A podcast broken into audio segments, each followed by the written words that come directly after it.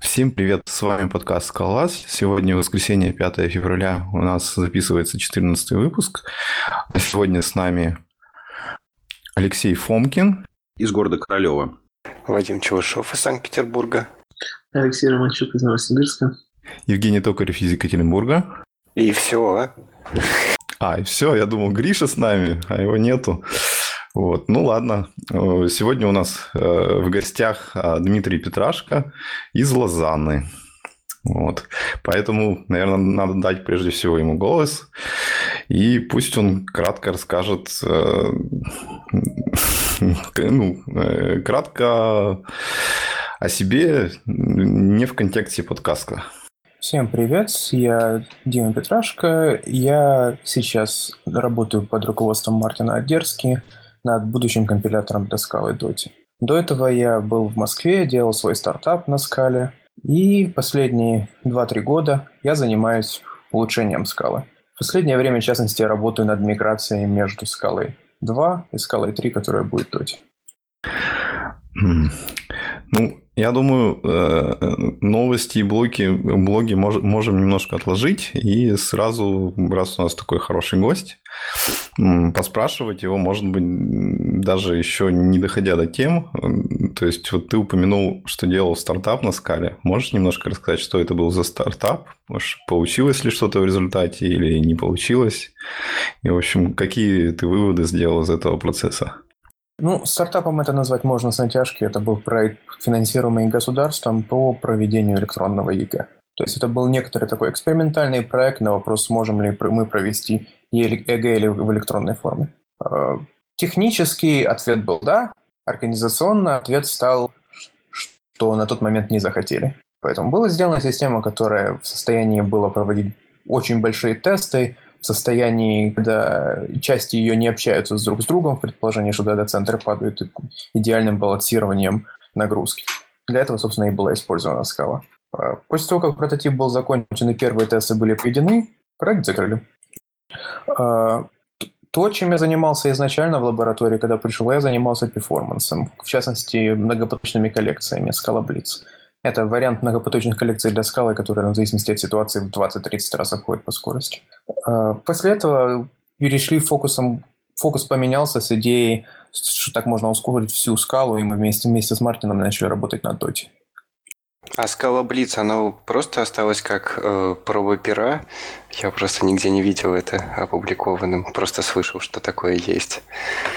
Ну, Скала Близ про нее была опубликована научная статья, представляющая результаты. Если коротко, статья говорит, что два человека за полгода сделали результаты, которых Intel добывался, добывался с тысячу человек в течение пяти лет. А, был, а на open source был дан доклад на Scala Days. Основная причина, почему активная разработка прекратилась, была в том, что самые большие преимущества – получались, когда ты соединяешь разные операции. То есть представь, ты берешь коллекцию, ты ее фильтруешь, ты ее мапишь, ты ее флат-мапишь, а потом читаешь сумму. Намного эффективнее было бы эти все операции соединить вместе, а не создавать промежуточные коллекции. Но для этого нужно очень много знать о пользовательской программе. В результате были некоторые оптимизации, которые мы разработали, но в open source не выпустили, потому что мы считали, что если их начать использовать сейчас, они очень сильно тебя награждают за то, что ты пишешь не модульный код. Мы решили, что более правильный был сделать это частью самого компилятора, чтобы компилятор имел режим, когда он это делает везде и всюду. Но при этом не нужно было саму себя ограничивать, не, не использовать функции, не использовать субклассы и тому подобное. Понятно. И то есть вот, это, вот эта вся работа выливается в, в, в Dotty-линкер. Да, то есть идея в том, что будет два компилятора Doti, который аналогичный тому, как Scala C сейчас, это компилятор, который ты берешь проект, он подкачивает как зависимости и компилирует. У тебя есть в результате твой проект, который зависит от библиотек. Doti Linker же, он, когда ты компилируешь свой проект, он в некотором смысле сплавляет тебя с библиотеками. Он компилирует вас всех целиком, компилирует и делает оптимизации между модулями, по-хорошему ломая обратную совместимость, ломая идею зависит от тебя как библи- библиотеки, но получает благодаря этому большое ускорение в скорости. Для того, чтобы вот это вот ломание избежать проблем с этим, мы еще работали над такой еще как тесте, которую Мартин несколько лет назад представил. Это, по сути, возможность от уже скомпилированного скала артефакта вернуться обратно к исходнику, из которого она была. Это нам позволит перекомпилировать проект в случае, если он был оптимизирован с другими предположениями. То есть, несмотря на то, что вообще от того, что мы закинули на Maven, от, от него зависеть как от библиотеки нельзя, мы можем взять и сделать так, чтобы снова можно было. Перекомпилировать его с другими предположениями. Но это очень далекие планы и э, стандартный дисклеймер. Все, что я говорю, это мечты, а реальность будет тогда, когда мы это зарелизим. А вот смотри, а Dotty Linker это как кусок компилятора на каких-то фазах будет, или ты его просто в конце нашлепываешь, как, ну, как отдельный этап вообще не связанный? По-хорошему, это другой компилятор.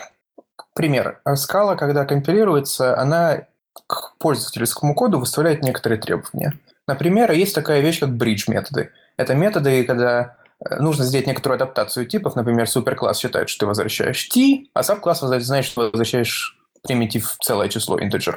И нужно добавить некоторый метод, который будет конвертировать из одного в другое. Э, компилятор запрещает пользователям эти методы писать. Компилятор говорит, что он их напишет сам.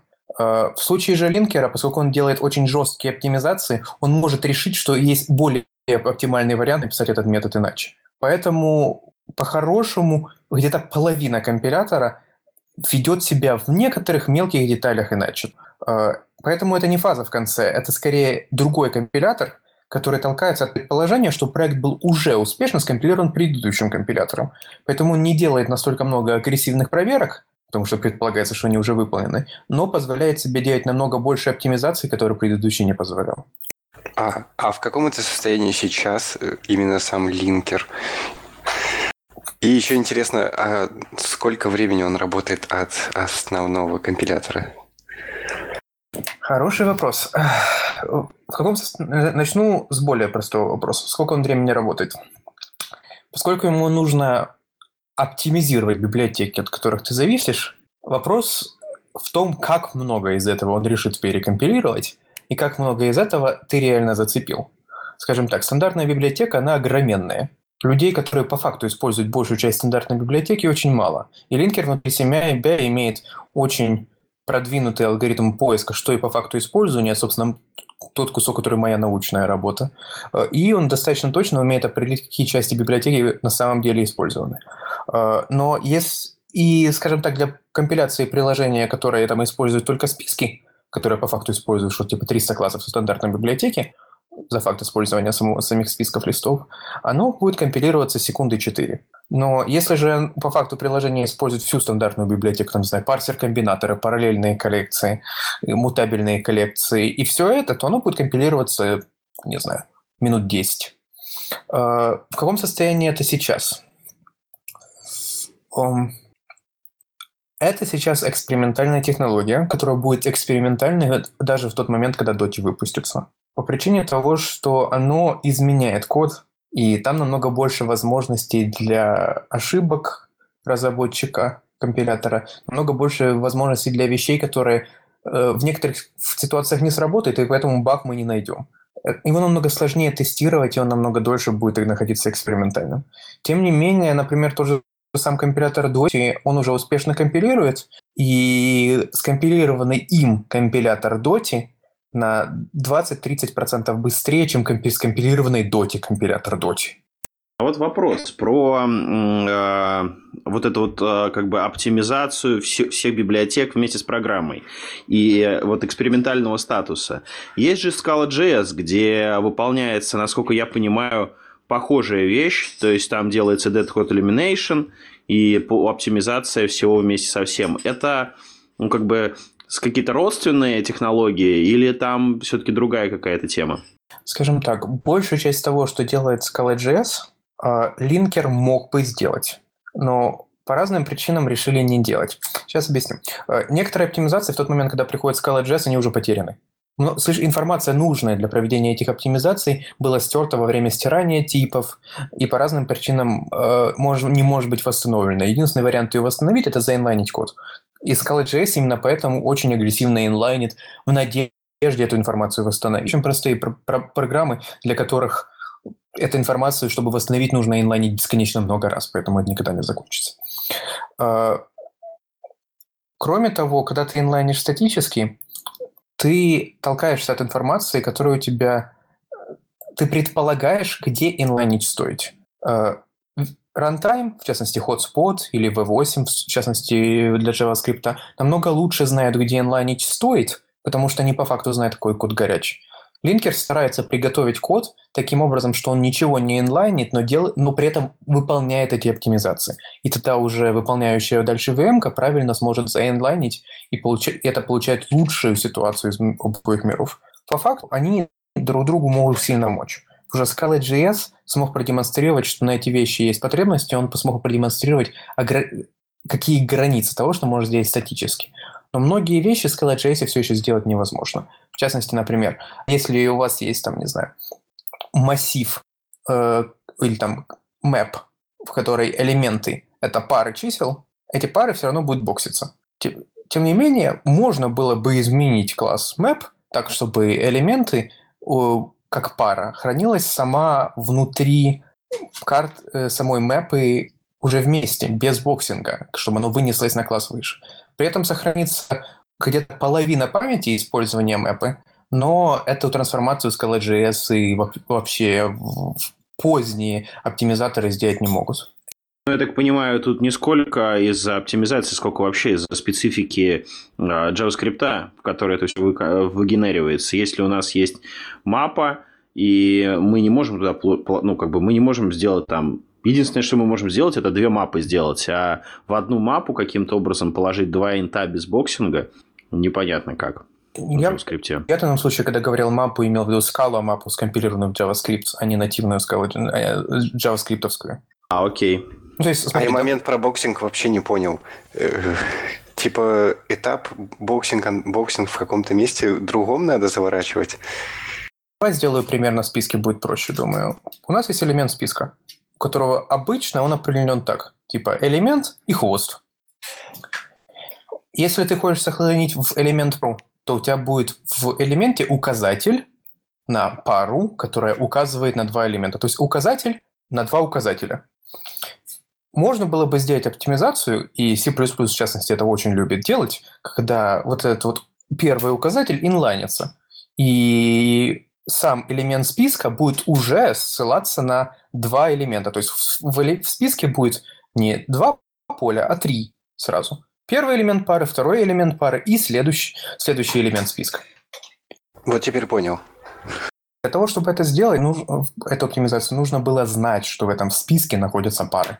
Поэтому фазы, которые после erasure, после стирания типов, они эту информацию восстановить очень не могут. Есть целый раздел науки, который пытается это сделать. У них результаты с точки зрения теории интересные, но в практике результатов я от них не видел. Что, наверное, пойдем дальше тогда. И у нас там есть тема про твой pull request э, бирной э, компо... Да, сегодня особенно с, с произношением плохо, да. Вот. В общем, СИП на следующем собрании совета, который обсуждает улучшение языка скала, будет обсуждаться одно из моих предложений. Э, это предложение о том, чтобы сделать некоторую возможность для пользователей сказать, что они хотят скомпилировать класс, и этот класс э, должен быть совместим между версиями компилятора. На данный момент скала, когда компилирует класс, она классы разные, скомпилированные разными мажорными версиями компилятора, несовместимы. То есть, если у вас есть артефакт, скомпилированный компилятором 2.10, использовать его в приложении, которое использует скалу 2.11, очень рискованная задача оно может не работать с непредсказуемыми вариантами, и большинство тулинга, в частности SBT, вам это всячески будет мешать сделать. Э, идея в том, что мы хотим предоставить пользователям возможность создавать классы, приложения, интерфейсы, библиотеки, которые имеют те же гарантии, как Java код. То есть, если оно написано один раз и оно скомпилировалось, результат компиляции действителен всегда. В частности, он должен быть действительно при переходе между Scala C и Dota, между миграциями нашими большими компиляторами. А, если целые библиотеки смогут... В патологическом случае, если будет целая библиотека, которая все сможет скомпилировать себя под этой аннотацией, это будет библиотека, которую можно использовать из всех версий скалы. Ее не нужно будет публиковать на, на Maven много раз, не нужно будет писать версию скала компилятора, она будет работать со всеми. Для этого нужно выполнить достаточно большое количество работы со стороны обоих компиляторов, и для этого нужно разработчикам компиляторам договориться, что именно они обещают пользователям языка, что будет поддерживаться всегда. Поэтому это очень сложный SIP для обсуждения, потому что это, по сути, первая ситуация, когда скала пообещает совместимость. До этого скала говорила, что совместимость сохраняется только внутри мажорной версии, а дальше мы будем стараться как лучше, но мы можем что-то сломать. То, что скомпилировано под этой аннотацией, должно компилироваться под скалой 20, скалой 25 и скалой 3. Всеми. А вот вопрос, а какие вообще ограничения а, вот предполагается вообще наложить? То есть, ну, я понимаю, что это предмет как раз, который будет согласовывать разработчики компилятора, но вот а, на твой взгляд, какие вообще программистам стоит э, ждать ограничения со стороны этой аннотации? Что можно будет делать, что нельзя? Единственное, что эта аннотация ограничивает, это то, как выглядит публичный API класса. То есть внутри самого класса, внутри методов можно использовать все, что угодно. Вне класса нельзя использовать то, то есть в вещах, которые видны извне класса, нельзя использовать то, что компилятор будет менять. Идея этого сипа и то, как он работает, на самом деле очень простая. А, он будет классы будут компилироваться под этим сипом только тогда, когда они скомпилировались именно в то же самое, что пользователь написал. То есть, например, если вы пишете кейс-класс, кейс-класс на самом деле создает очень много синтетических вещей. И то, что он создает от версии к версии скалы, менялось, потому что мы пытались улучшить кейс-классы и тому подобное. И благодаря этому ломалась совместимость. Поэтому, например, кейс-классы там работать не будут. Э, то есть эту аннотацию на кейс-класс повесить сверху нельзя. Сам, сам класс внутри может использовать кейс-классы, но это не должно быть частью его публичного API. Нельзя использовать э, аргументы, те, которые со звездочкой. Но они, опять же, редко используются. Нельзя использовать lazy валы. Нельзя использовать некоторые типы, которые а, являются в некотором виде экспериментальными. То есть, например, не, и Scala, и Dota поддерживают такую вещь, как constant type. Можно сказать, что этот метод всегда возвращает число 5. Это пока не поддерживается, потому что нет уверенности, что мы не захотим это в некоторых местах поменять. А, типы высшего порядка будут поддерживаться? Скорее всего, да. То есть до тех пор, пока эта вещь не влияет на бинарный интерфейс, а в частности типы высшего порядка не влияют на бинарный интерфейс, потому что они полностью стираются, э, это будет поддерживаться. А вот та штучка, которая называется Tasty, и когда есть AST в сорцах от Doti, она не должна решать в будущем вообще эту проблему, чтобы не надо было типа binary compatible вешать, типа с мажорной версией оно как-то пересоберет. Нет? они от, решают проблему несколько с разных сторон. Тести реша... Во-первых, тести ничего не говорит про то, может ли это быть использовано старым компилятором. То есть тести, если у вас есть что-то скомпилировано тести компилятором, который там версии, не знаю, 2, то ее можно скомпилировать тести компилятором версии 5. Но не наоборот. Если что-то скомпилировано версией компилятора 5, оно не может быть использоваться версией компилятора 2. Идея в том, что это должно быть двунаправленная вещь. То есть то, что будет компилировано с этой нотацией Doti, которая будущая скала, может быть использоваться скалой 2. И наоборот. Э, это раз. Два. Тести не все компании могут захотят использовать тести, потому что тести как-никак это возможность, э, по сути, идеальную декомпиляцию исходника сделать. Мы, по сути, прицепили весь исходник туда сбоку. И в некоторых ситуациях компании не хотят вместе со своим байткодом распространять исходник. Э, не то чтобы джавовский байткод было тяжело декомпилировать, но все же. Кроме этого, еще есть ситуация, когда сам артефакт ожидается использовать не скалы, а из Java. То есть там нет другого компилятора, который может прочитать тесты и перекомпилировать. Binary Compatible, в частности, будет гарантировать то, что если это использовать из Java, то поскольку Java будет пользоваться той же информацией, то это не будет меняться у нее под ногами, и саму Java не нужно будет там перекомпилировать, это будет более надежный вариант э, строить интерфейс с Java. Как пример использования, э, сама Dota, как компилятор, она может менять внутри себя бинарную свою совместимость.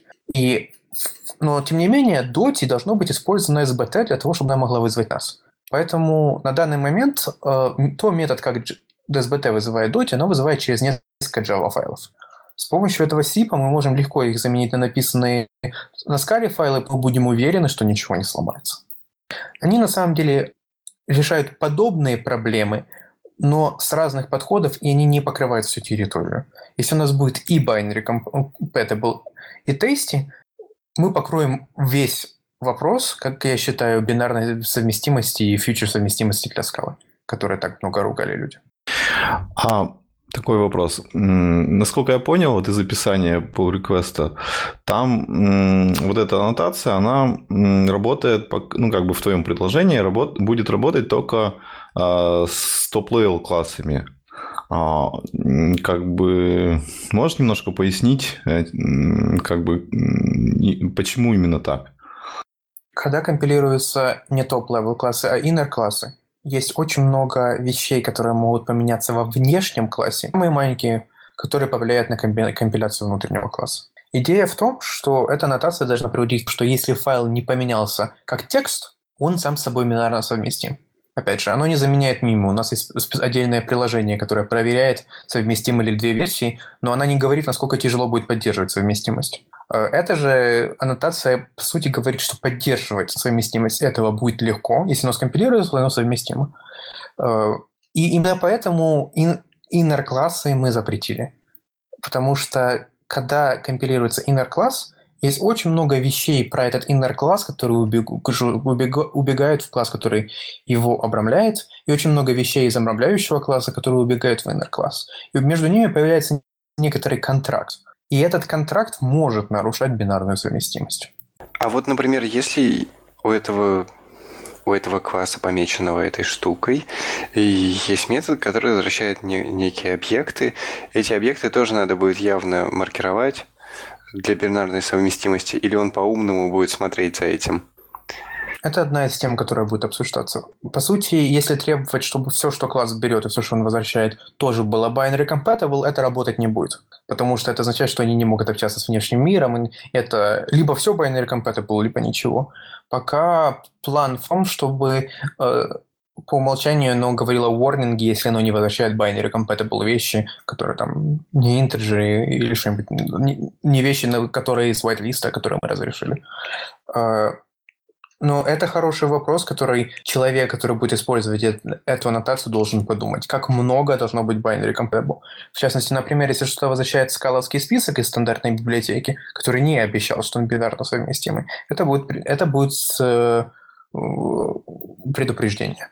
Круто. На самом деле это вот прям фича, которой реально не хватает. То есть, э, ну вот, э, ну как бы как, как сказать, крупная скала разработка или там разработка на скалах, где много-много проектов с кучей зависимостей, э, приходит, как бы приходит к тому, что очень тяжело переходить с между мажорными версиями скалы за счет того, что просто там есть какие-то куски кода, которые очень давно не трогались, которые автор потерян, и они там скомпилированы по 2.10, и никто не хочет это там переделывать на 2.11, тем более на 2.12.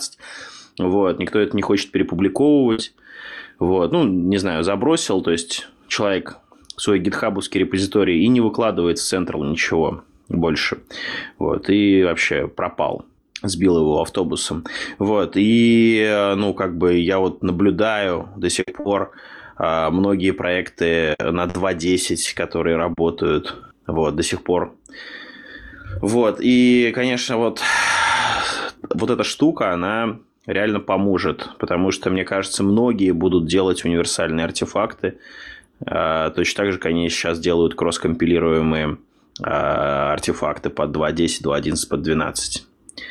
Ну, просто вот как раз вот этот случай с, с возвращаемыми штуками, то, то есть получается, что поддержать такую штуку довольно затратно будет. Ну, например, у нас есть библиотека, она написана на полноценной версии SQL со всеми фичами, и мне придется написать некий враппер, который будет возвращать мне безопасные, простые классы, всякое такое. Ну, то есть вот довольно затратно звучит. И вряд ли в какой-либо библиотеке можно будет просто так сходу такое заюзать. Опять же, это... это... Не знаю, вот та, та же Ака, та же Ака пишется с прицелом, чтобы ее можно было в Java использовать, не говоря уж о скале. То есть, э, как бы, многие библиотеки именно так и пишутся, чтобы их интерфейс был максимально универсальным и простым. Вот. После того, как добавится эта аннотация, ну, они просто, как бы, не нужно их будет паблишить под 2.10, 2.11, 2.12, они просто будут, как бы, работать. Опять же, про стандартную библиотеку, это предложение про изменение языка. После того, как это предложение будет принято, библиотеки, в частности стандартная библиотека, могут начать ее по чуть-чуть использовать. В частности, например, в примере использования списка можно сделать некоторый супер интерфейс, который в списке реализует, который будет binary compatible, который очень минимален.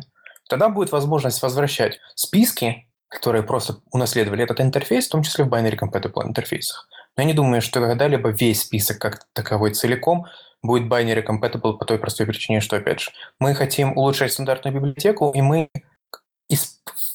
там, по сути, обкатываем те же фичи, которые когда-нибудь мы объявим стабильными. Круто. У эта самая иерархия листа еще сильнее разрастется. Ну, она сначала уменьшится с новой стандартной библиотекой, над которой мы работаем, ну, а потом снова рас... чуть-чуть разрастется. Я не думаю, что там будет более чем три класса, которые для этого нужно. Для всех поскольку это они описывают только интерфейс, они не описывают реализацию. Ну что, мы будем заканчивать с Binary Compatible и перейдем на какие-то другие темы.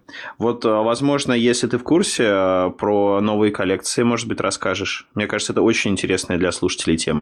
Хорошо, новые коллекции. Да-да-да, вот которые... Секундочку. С, с новыми коллекциями интересно-интересно. И ситуация интересная. Когда я приехал в лабораторию, я, собственно, работал над скалопрессом, у меня было некоторое изначальное заявление, что текущие коллекции оптимизировать либо невозможно, либо очень сложно. И в процессе этого я предложил Мартину новый дизайн коллекции, который очень похож на внутренний дизайн скалобреца, где отдельно разделяются то, как данные хранятся, и как операции над ними выполняются. Тогда эти две вещи не связаны друг с другом, их можно независимо друг от друга оптимизировать, и задача и поддержки, и оптимизации становится намного проще. Э, с тех пор я работал над Dutylинкером, и сейчас мы можем оптимизировать стандартную библиотеку. Но тем не менее, Мартину идея так понравилась, что он сейчас э, сначала выпустил клич на предложение коллекции, а сейчас работает сам над коллекциями, построенными по варианту скалоблица. Э, основное отличие в том, что здесь операции, большинство, они не на самом списке, они на декораторах к списку. Операции, которые есть на списке, это только операции, которые напрямую обращаются к данным. Если же нужно на какие-то сделать опера... не обращение к данным, а массивные операции типа фильтр, типа, не знаю, map, fold, они все на декораторе. Это позволяет сильно упростить иерархию коллекций, потому что разделяется иерархия того, как хранятся данные и как к ним идет доступ, и иерархия того, какие есть операции и как они выполняются. И это намного проще поддерживать и оптимизировать, в том числе это намного проще оптимизировать хотспоту. И своего если мы не пробовали, но и у нас те же ожидания. Э, сейчас это все open source. Есть Collection Strawman репозитория, где совместно работают люди из EPFL под руководством Мартина, из Scala-центра и TypeSafe над прототипом, где мы пытаемся посмотреть, можем ли мы построить что-то, что будет следовать некоторым требованиям. Требования эти в основном это совместимость со старой библиотекой. Нужно, чтобы изменения исходника были минимальны, чтобы миграция была небольшая. Эм, и чтобы это было проще поддерживать, и чтобы оно вообще того стоило в каком-то смысле. Сейчас приходим к пониманию, что прототип себя оправдал, и в него будет вкладываться больше сил для того, чтобы уже конкретно построить его на полноценные коллекции. В частности, на этом же прототипе обыгрываются наши оптимизаторы, то есть проверяется, что Dutylink его может оптимизировать хорошо, проверяется, что Scala.js его может хорошо оптимизировать. И пока план в том, что через два это может стать, может стать полноценными коллекциями для скалы. А вопрос, это в Scala 2 будет или это будет только в Доте? Опять же, это все пока наши планы, но на данный момент нет причин, почему запретить это использовать Scala 2.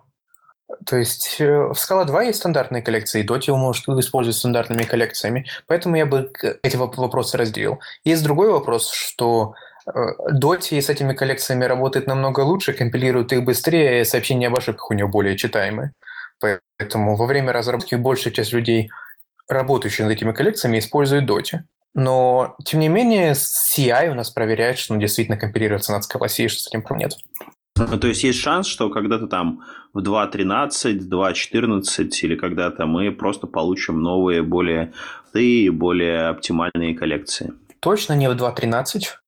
В 2.14 может быть, если сильно повезет. Я бы не ставил. Э, опять же, коллекция – это очень серьезная вещь. Я бы сказал, что библиотека коллекции – это одна из определяющих вещей самого языка планирования. Поэтому для, перед тем, как мы поменяем одну стандартную библиотеку на стандартную библиотеку, это очень серьезное решение, и мы, нач... и мы и для этого нужно очень серьезное количество усилий здесь, чтобы приложить, чтобы построить новую стандартную библиотеку. Поэтому мы не собираемся его принимать и спешить с ним. А я так понимаю, исторически это будет вторая глобальная переделка коллекции, да? Первая была в 2.8? Да, в 2.8 был предложен Builder Pattern, uh, Can Build From, и с помощью них были построены коллекции, которые uh, были тоже в некоторой мере несовместимы с предыдущими. Э, на тот момент сообщество было намного меньше, но тем не менее было достаточно большое отторжение от сообщества. Сейчас мы стараемся воспользоваться опытом, полученных с тех пор. У нас есть отдельный человек, который э, Олаф, который работал над скалой FMT, FMT форматор скалы, который с GitHub а, анализирует все доступные публичные репы и смотрит, как много из них будет, как много вещей, которые они используют, мы сломаем или не сломаем. Мы стараемся убедиться, что мы не сломаем вещи, которым пользуется сообщество, и миграция им будет простая. И опять же, мы не собираемся с этим сильно спешить. А вот еще такой вопрос. Ты упомянул декораторы э, в контексте операции над коллекциями, да? Э, это будет похоже на тайп-классы из Cats, Scala Z? Идея тайп-классов, она достаточно абстрактная. И тайп-классы в Cats, Scala Z, они в большинстве своем стараются описывать некоторые абстрактные области. Э, в то же время коллекции, они должны быть понятны разработчику, и несмотря на то, что их можно описать с помощью теории категорий, э, лучше в большинстве своем коллекции не становятся популярными, если для того, чтобы их понять, нужно изучить отдельный раздел математики. Э, поэтому они основываются на идеях, которые, в частности, были опробованы в CAT Scala и некоторые фичи, которые мы в компиляторе пофиксили, могут помочь в CAT Scala Но идея в том, что это должны быть очень легко понимаемые коллекции, которые будет легко преподавать людям, у которых нет опыта не, не просто в скале, но и в программировании как таковом. И не обязательно, что эти люди имеют математический бэкграунд. Отлично, спасибо большое. У кого-нибудь есть еще вопросы по поводу коллекции? Да нет, наверное, надо дальше идти. Да, я тогда хотел бы еще один вопрос задать про э, будущее и Доти. А, насколько я помню, по-моему, в 2015 году э, Мартин Одерский на Scala Days в США выступал с докладом и рассказывал такую вещь, это, по-моему, вот был тот самый доклад, где вот, вот этот слайд с эскалатором. Вот он говорил там такую вещь, что, а, дескать, а, можно придумать нечто лучшее, чем монады для эффектов. Вот. И, а, то есть, в, вот я смотрю сейчас на roadmap Dota, вот, и вижу, как бы, considered effects да? А не мог бы ты рассказать поподробнее, что вообще планируется, если это вот не супер закрытая информация? Эта информация не супер закрыта, но, нас супер экспериментальная и может поменяться много раз. Это тот момент, где это не индустрия, это наука. Пытаемся посмотреть с, нау... с научной точки зрения, можно ли упростить там ситуацию.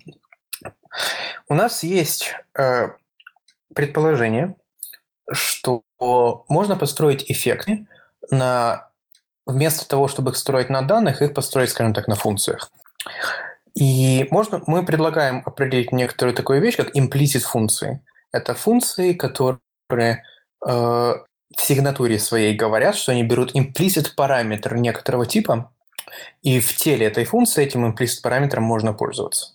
В частности, для того, чтобы вызвать эту функцию, нужно будет иметь implicit параметр этого типа.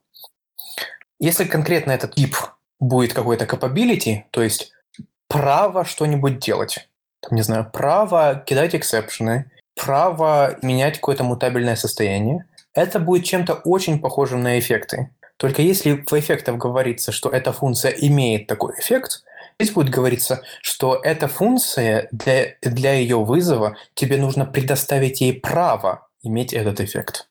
Это чистый раздел науки на данный момент. Мы строим прототип, убеждаемся, что они могут беспла- бесплатными с точки зрения перформанса. В частности, для хорошего перформанса здесь нам нужна была вещь такая, как phantom type. Это типы, которые есть только во время компиляции, и у них нет значения в рантайме. То есть, если вы создаете поле такого типа, это не то, что у этого поля будет 0 или null записано в рантайме. Этого поля не будет как такового. Благодаря этому мы можем убедиться, что все эти capability только статически, а на рантайм они не влияют. А, это достаточно большой прототип, которым мы уже работаем где-то, не знаю, полгода-год. Он вызывает доверие, и Мартин убежден, что из него выйдет что-то хорошее. А, никаких конкретных планов строить, вот. там, не знаю, стандартные коллекции на них еще нет, потому что это еще более экспериментальная вещь. Если стандартные коллекции строятся на вещах, которые у нас уже есть, и мы смотрим, сможем ли построить что-то хорошее, то здесь мы предлагаем новый строительный кирпичик, на которых, возможно, можно будет построить еще более будущие скалы. Окей, okay, а вот, а, собственно говоря, продолжая эту тему, а, и продол... ну, я вот зацепился за вот это вот а, что-то лучше, чем монады. Важной вещью, которую дают монады ну, везде, да, в Haskell, в скале, это как бы разнесение Э, выполнение, да, то есть как бы контекста выполнения и как бы последовательности записи. Ну, то есть, условно говоря, если у нас есть а, простой императивный код, где мы говорим там, запиши в std out, отправь сокет, прочитай из файла, отправь сокет, прочитай из сокета. Вот, это там сколько-то блокирующих операций, которые выполняются одна за одной, и за этим там следит э, процессор. Вот, там, то есть, э, когда это все там, или интерпретатор Java машины. Вот. Э, соответственно, когда мы это делаем там с помощью моноты, с помощью for comprehension, например, то у нас получаются замыкания, которые мы можем запустить, например, на э, ну, например, на thread вот, и получить таким образом, как бы там, асинхронщину какую-то, да, вот. А, как вот, э, вот в этой концепции есть здесь что-нибудь похожее? То есть, вот, э, не знаю, может быть, э, вот как вот есть такой язык F, вот, там есть такая штука, как перехват эффектов, то есть можно закетчить эффект, и там взять у него continuation и его там вызвать где-нибудь в другом контексте выполнения. Это что-то похожее? Вот об этом вообще как-то думается? Или это вообще про другое? И там, где нам нужно будет, ну, вот именно там что-то выполнять на, на тредпуле, мы все равно будем пользоваться монадами? Скажем так, опять же, это очень не прототип, поэтому все, что я скажу дальше, может меняться сотню раз. Но на данный момент мы убеждаемся, что все случаи, описанные тобой, работают. Они работают, правда, несколько иначе. Скажем так, когда ты делал на монадах, каждая клажура, которую ты создавал, она создавала indirection для хотспота, она создавала новый объект в памяти, и благодаря и на самом деле это та причина, почему хотспот нормально это не может оптимизировать. Потому что так, там очень много абстрактных типов, которые благодаря лейтбайдингу имеют много разных значений и очень тяжело убираются. Здесь же идея будет в том, что, скажем так, если у тебя есть, например, функция, которой ты хочешь, чтобы она прочитала некоторые данные, ты можешь либо, если у тебя есть эффект, ты его передаешь, и она это может сделать сейчас. Но если ты строишь вычисления, которые это могут делать, у тебя эффекта нет, потому что ты просто строишь вычисления. Как тип вернуть функцию, которая, опять же, возьмет этот же эффект. У нас есть впечатление, что здесь мы смогли очень элегантно разделить вопрос построения вычислений и их выполнения на уровне типов. Это немножко другое разделение, чем на монадах, и оно более интуитивное, потому что эта граница более явная. Э, то есть, скажем так, в предположении, когда ты заранее строил этот поплайн, который выполнял параллельно, ты можешь также предоставить сделать завод Factory, которая предоставляет эти эффекты. В частности, завод, который предоставляет эффекты выполнения чего-то параллельно или последовательно. И это все здесь очень легко представить в этой системе. Э, в, в то же время в монадах как, она, у нас есть убежденность, что они хорошо работают на небольших системах, и когда ты строишь что-нибудь большое, это становится сложно, потому что монады, их нельзя переупорядочивать, скажем так. Если у тебя монада поверх монады, то для того, чтобы над ней нормально работать, тебе нужен монод-трансформер, который намного более сложная вещь. Или тебе нужно все обернуть в одну большую монаду. То, что мы видели, что на практике большинство проектов заканчиваются оборачиванием всю, всего в одну большую монаду, и тогда большинство преимуществ в монад теряются. В то же время у того, что мы предлагаем, они очень хорошо композируются, потому что порядок не, не нужен. Имплиситы, в каком вы их порядке написали, это не важно, их все равно компилятор в нужном порядке проставит.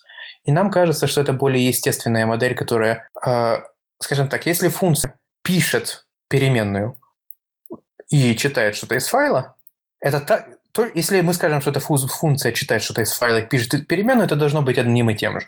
В то же время, если это отобразить на монадах, это две разные вещи, и чтобы доказать, что это одна и то же, нужна очень сложная техника. Тима, слушай, а как это соотносится с а, тем, что на скале на других языках пытаются делать а, библиотеки с а, эффектами? Тот же а, F, да, который не язык, а который библиотека. А, то есть фактически вы пытаетесь вот эту же концепцию впихнуть в язык и средствами языка решить, ну, добиться такой же семантики. Не совсем. Да? Скажем так, мы добавляем один очень маленький кирпичик. И весь этот кирпичик для того, что функция теперь может в своей сигнатуре пообещать, что один аргумент имплисит. Все. Это единственный кирпичик, который мы добавляем. И этого уже достаточно, чтобы это все выразить естественным образом. И оно решает вопросы инициации, решает вопросы, там, не знаю, э, dependency injection, очень красиво. У нас есть убежденность, что это кирпичик, который стоит добавить язык так, как таковой. Да, это... А ты, прости, я тебя перебью, а ты можешь еще раз более подробно сказать, я, может быть, упустил, то есть один из параметров функции будет имплиситным. Какой? А это отдельная группа параметров или как это будет э, в деталях? Это отдельная группа параметров на данный момент. То есть, э, скажем так, ты можешь сказать, что у тебя тип не function из int to int, там а function, которая implicitly берет, там, не знаю, какой-то capability и возвращает значение. Чтобы вызвать эту функцию, нужно иметь capability, но руками ее предлагать не нужно, ее компилятор сам найдет, как и стандартными имплиситами. И а как, самое, как самую первую найти, стартовую? Стартовая? Ну, ты говоришь, мне нужна какая-то capability. Окей, ты пишешь кирпичики, и тот, кто вызывает, может композировать кирпичики, которым нужна вот эта capability. А как, а, с, как запустить программу, которая требует capability? Это как IO в Haskell? Это очень хороший вопрос. Еще хороший вопрос будет, как происходит миграция между программами, которые половина ее написана с capabilities in mind, половина написана без capabilities in mind. А, идея в том, что main метод, основной метод программы, должен иметь, делать, иметь право делать все. То есть есть некоторые места, которые должны иметь неограниченные права, потому что они, собственно, выполняют программу. И они их имеют право передавать. А, в режиме миграции у нас идея в стандартной библиотеке предложить capability, которая с ворнингом говорит, что я тут впрыгнула, я ему разрешила, но меня скоро выкинут. Это будет типа мой mission path. Но это вопросы, которые мы до сих пор решаем. Скажем так, вопрос, как запустить процесс, на это вопрос намного более технический. В то же время убедиться, что процесс после того, как он запущен правильный, и что он приводит к хорошему языку, это намного более теоретический и сложный вопрос. Окей, okay, слушай, а как э, планируется вот эти capability композировать? То есть э, э, два capability – это одно суммарное? У Dota есть end or типы. То есть мы можем сказать, что это, это одно и то же capability, которое делает и то, и второе. А, Опять же, здесь есть много деталей, которые мы еще между ними решаем. Э, может быть, это будет две отдельные capability и будет функция стандартной библиотеки, которая implicitly может их склеить. Может, мы их автоматом будем склеивать, тогда их будет меньше, и компилятор будет быстрее. Это вещи, которые мы можем решить в последний момент, но они действительно будут важны перед тем, как мы это сделаем. Мы решим, как оно в итоге будет работать в последний момент.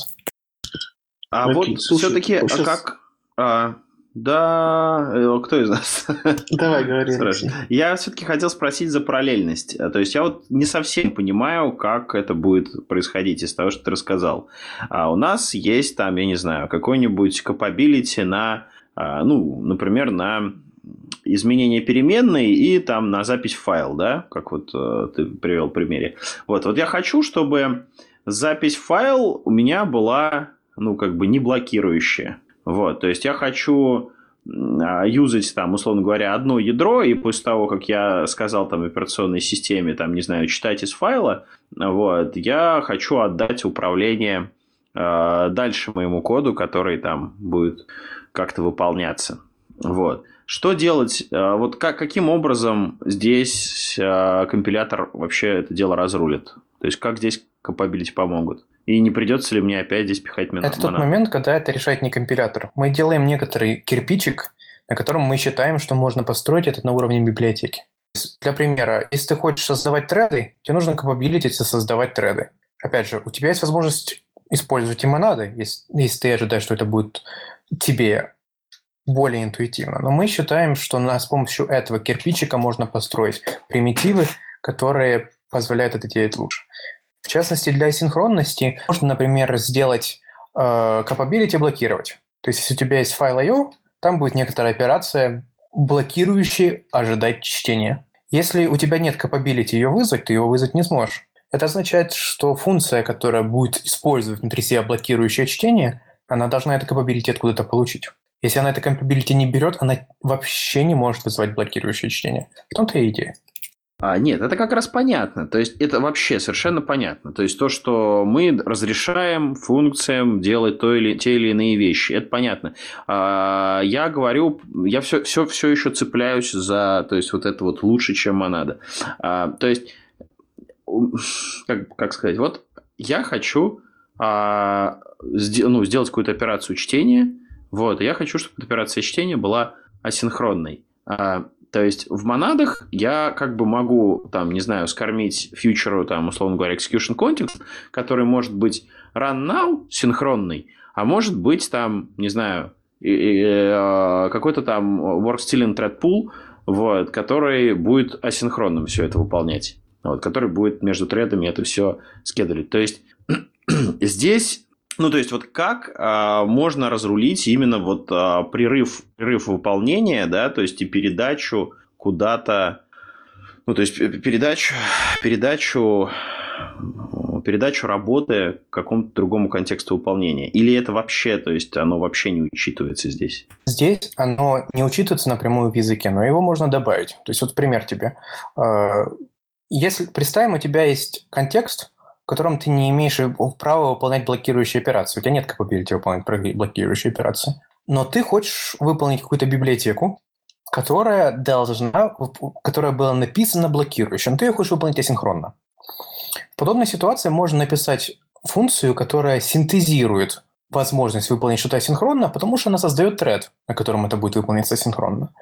То есть логически capability создавать треды может быть использовано для реализации capability выполнять блокирующие операции, потому что оно будет выполнено в другом блокирующем треке. Но ожидать результата выполнения той блокирующей операции capability у тебя нет. То есть нужно сделать так, что в библиотеке это можно, нельзя будет засинтезировать. На прототипах, которые мы строим, у нас это описать на уровне типов пока выходит, и у нас есть большая убежденность, что это будет красивым вариантом, как это описывать.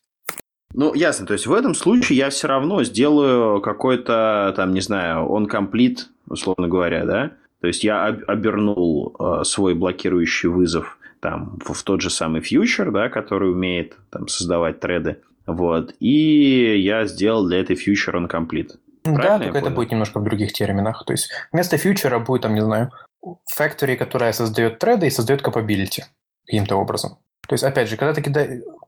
Самым простым примером этого является try. А, эффект кидать эксепшены – это по-хорошему эффект. Но у нас на уровне языка есть возможность этот эффект съесть. Try. Значит, она должна уметь внутри блока try засинтезировать capability вызывать эффект аналогичным образом. Как в том случае была capability, была, был синтез capability э, выполнять блокирующие операции. Это все не часть языка как таковой, это часть стандартной библиотеки. Или, или нестандартной библиотеки, которая реализует это. И, и пока... Слушай, а да, продолжай, Костя. Именно поэтому мы не вписываем это в язык, потому что это вещи, которые можно не построить. Язык должен быть минималистичным, давать универсальные вещи, которые хорошо друг с другом комбинируются и позволяют упростить жизнь. Но то, как упрощается жизнь с помощью них, уже строит библиотека. Но вот если взглянуть на ситуацию, которая у нас сейчас есть, а, чем, ну, вот у нас есть а, разные библиотеки типа Cats и Scalazi, которые предоставляют мне какой-то тулсет для работы а, более-менее абстрактной. А как вот эта вот фича, она мне, она, что в этой фиче позволит мне, как пользователю этих библиотек, чувствовать себя лучше, комфортнее, где, где выигрыш для меня будет как для пользователя. То есть у меня будут какие-то новые концепции, э, или будут те же самые концепции по-другому реализованы. Во-первых, это сравнение фичи языка с библиотеками. Я думаю, что если эта фича будет сделана правильно, эти библиотеки просто начнут ее использовать. А, с помощью этой фичи можно будет построить аналогичные библиотеки, или эти библиотеки смогут их использовать, которые будут работать быстрее, потому что они более дружественны тому, как работает Hotspot, которые имеют более понятный API и кооперируются быстрее, потому что они не используют макросы на каждом шагу. С точки зрения пользователя, если ты доволен текущей ситуацией, эта текущая ситуация останется, но появится новая возможность, которую либо ты можешь использовать, либо авторы библиотеки могут использовать. Понятно. То есть э, я пробую со своей э, пользовательской, потребительской точки зрения э, подвести какой-то небольшой итог. То есть получается, это фича языка, которая, возможно, будет полезной, на базе которой, возможно, получится построить какую-то функциональность, которая сейчас строится на базе макросов или на базе какого-нибудь каким-то другим способом, и как следствие менее эффективно, более запутанно, а, то есть просто какая-то новая фича языка, которая потенциально нам может помочь. И в этом в том числе. Да, хорошим примером аналогичной такой фичи будет, как в Kotlin, механизм, на котором построены их карутины. На самом деле их карутины – это всего лишь библиотека, которая пользуется достаточно сложной фичей языка, про которую большинство не знают. Но может быть другая реализация корутин для Kotlin, которая будет их реализовывать иначе. Так и здесь. Мы не предлагаем стандартную реализацию, там, э, не знаю, которая заменит Cats. Мы предлагаем фичу, которую Cats может воспользовать для того, чтобы сделать себя лучше. Или не воспользовать, если у них есть уже сделанные аналоги, которые их удовлетворяют. Просто с самого начала тема была заявлена, типа, как вот у нас есть лучшие монады, а, но монада – это такая уже end-юзерская концепция, а, концепция потребителя, не концепция языка. И это немного ну, меня лично сбило с толку. Опять же, Мартин делился с мнением, которое у него было после работы этим. Мартин Мартину очень нравится, и, если честно, оно тоже мне очень нравится. И мы уверены, что это может заменить монады в большинстве кодбейсов. Но до этого еще нужно очень много времени, как с нашей стороны, так и со стороны автора библиотек, которые научатся этим правильно пользоваться. У меня есть а последний вопрос пример... на эту тему. Ладно, сейчас один вопрос от меня. А, а есть э, какие-нибудь э, толки на эту тему или пейперы или что-нибудь более а, детальное, более конкретное, более подробное? Сейчас, насколько мне известно, публичных нет. Есть некоторые наработки, над которыми мы крутимся, но они меняются достаточно часто, потому что мы активно над ним работаем, и мы их пока не публикуем. Спасибо. А я правильно понял, что от Kotlin это имеется в виду типа continuationов или что-то такого? Просто э, во все это обсуждение я все равно до конца не понял, что это имеется в виду. Откуда берутся эти пермишины, что, кем они задаются, я их порождаю или там разработчик библиотеки. Пермишины берутся откуда-то. Это откуда-то может быть либо они предоставлены тем, кто тебя вызвал, то есть, в частности, точка входа в приложение, она должна иметь все capability, потому что она вызывает всех. А вот, вот подожди, а все это все это какие? Все из чего? Очень хороший вопрос. А, То есть capability и фантомные типы, в частности, они имеют свою иерархию типов. Как у нас есть тип nothing, который является сабтайпом чего угодно, так и у точки входа есть некоторая супер capability, которая дословно можешь делать что угодно. И любая другая capability будет ей удовлетворена. Окей. Но кроме, кроме универсальной capability, А. нужны конструкции в языке, которые позволяют их синтезировать. Например, тот же try-catch, который позволяет блоку внутри него кидать эксепшены, потому что их кто-нибудь вне него. Мне кажется, мы немножко застряли на этой теме, надо дальше идти. Знаете что? Раз мы вроде как зацепились за фичи Доти, наверное, надо и продолжить их обсуждать. Вот я смотрю там по списку, э, там заявлено, что аш-листы и э, мапы, рекорды могут стать как бы частью Доти. А, Можешь расшифровать, э, как бы, какой прогресс в эту сторону есть и а, ну, ч- чем эти аш-листы в- вдохновлены, то есть это как в Shapeless будет или еще что-то другое. Что у нас сейчас есть, над ним работает Оливье Бриен Вилан, и у нас есть э, таплы с неограниченной arity. То есть если у текущей версии скалы максимальный размер тапла там 22, и максимальный размер функции 22 именно поэтому же, то Doti имеет возможность сделать таплы произвольной размерности 158, 516, сколько угодно. Э, И оно в некоторой мере заменяет H-листы. В частности, на них мы можно написать операции, которые, там, не знаю, берет у тапла голову, и у него оставляется таплка на один меньше. Э, Это сейчас э, мы над этим работаем. Мы работаем над перформансом того, как это компилируется, мы работаем над перформансом того, как это работает в рантайме, и мы смотрим, какие функциональность мы можем добавить, не проседая в перформансе. Не исключено, что некоторую функциональность, которую подействует там Cats, Staples, мы ее не покроем, потому что мы выберем другие э, предпочтения относительно перформанса, и они будут жить друг с другом. Опять же, здесь есть возможность пользоваться либо одним, либо вторым. И техно... те вещи, которые мы внутри языка и компилятора встроим здесь, я уверен, будут с успехом использованы Майлзом для улучшения его шейплеса. То есть, насколько я понимаю, э, там не ну, вот в этой реализации уже не будет таких вещей, что когда мы делаем какой-то большой эш-лист, у нас там время компиляции возрастает просто до, до невероятных времен. Вот. Это Так одно, получается. одна из вещей, которых не будет. А, То есть ожидается, что время компиляции будет, скажем так, разумное. Оно не должно идти, расти экспоненциально, как это растет сейчас у. Ли- Я ожидаю рост больше линейного, но он все равно будет разумный. То есть, скажем так, н- H-лист из 100 элементов мы используем в нашем CI, и CI работает быстро.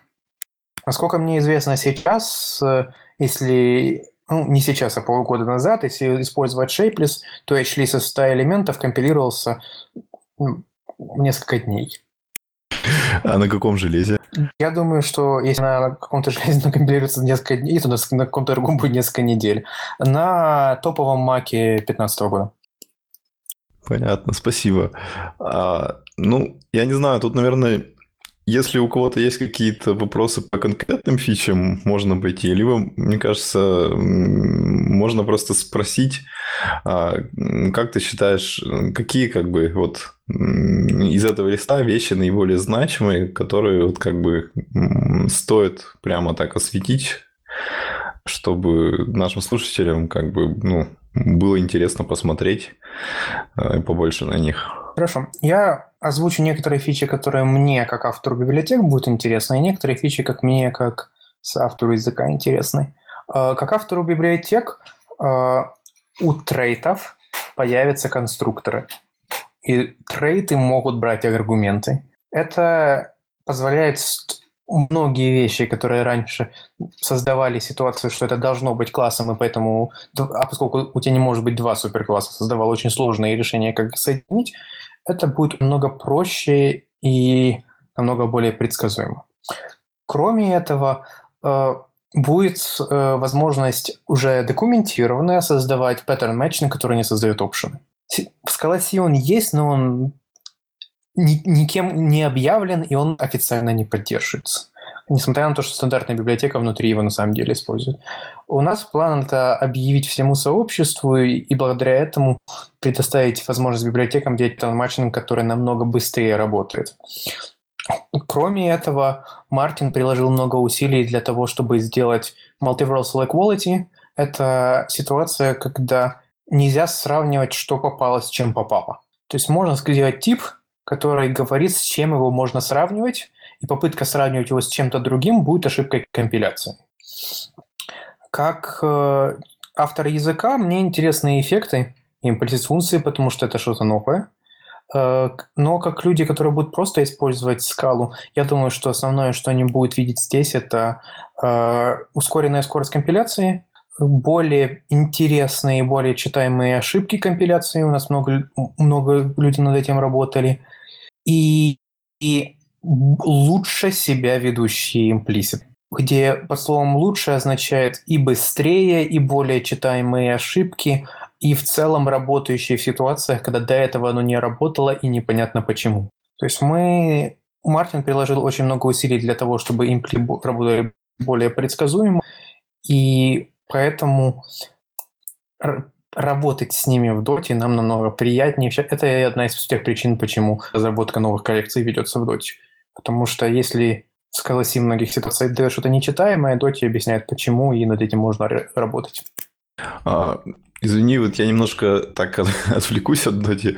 Просто я так подумал, ты, наверное, как разработчик языка сможешь вот пояснить про текущую скалу. А, ну, несколько раз я слышал случаев, когда в текущей скале как бы скорость паттерн матчинга становилась некоторой проблемой. И вот, э, возможно, ты сможешь сказать, а какие вот примерно ну, есть э, лимиты по использованию паттерн матчинга, когда можно наткнуться вот на какие-то уже performance штуки? Скажем так, во-первых, если у вас есть нормальный оптимизатор после, вами, после вас, то это проблемой быть не должно. То есть, в частности, если вы пишете под Scala JS, у вас оптимизатор есть всегда, об этом не думайте. Если вы пишете под скалой 2.12, то у нее есть оптимизатор, если вы им пользуетесь, если он сделал свою работу хорошо, это опять же вас интересовать не должно. Но в целом то, что знать стоит. Pattern matching стандартным образом на каждую попытку использовать unapply э, аллоцирует один option. И эта аллокация стоит больше, чем сам pattern matching в большинстве случаев. Именно поэтому мы хотим от нее избавиться. Кроме этого, в некоторых ситуациях э, метод, который имеет большой паттерн, сам по себе оказывается огроменным. То есть у вас есть много взаимоисключающих попыток, которые вместе для хотспота представляют большой метод, и из-за этого хотспот принимает не всегда самые лучшие решения, как его оптимизировать, потому что некоторые евристики у них настроены от размера метода. Это одна из причин, почему некоторые оптимизаторы э, в, больш... в частности, линкер, когда у вас есть очень большой паттерн матч, они могут решить методы, э, код внутри каждого отдельного матча вывести в метод. Это приводит к некоторому ускорению в некоторых ситуациях. В частности, например, это очень много используется в компиляторе.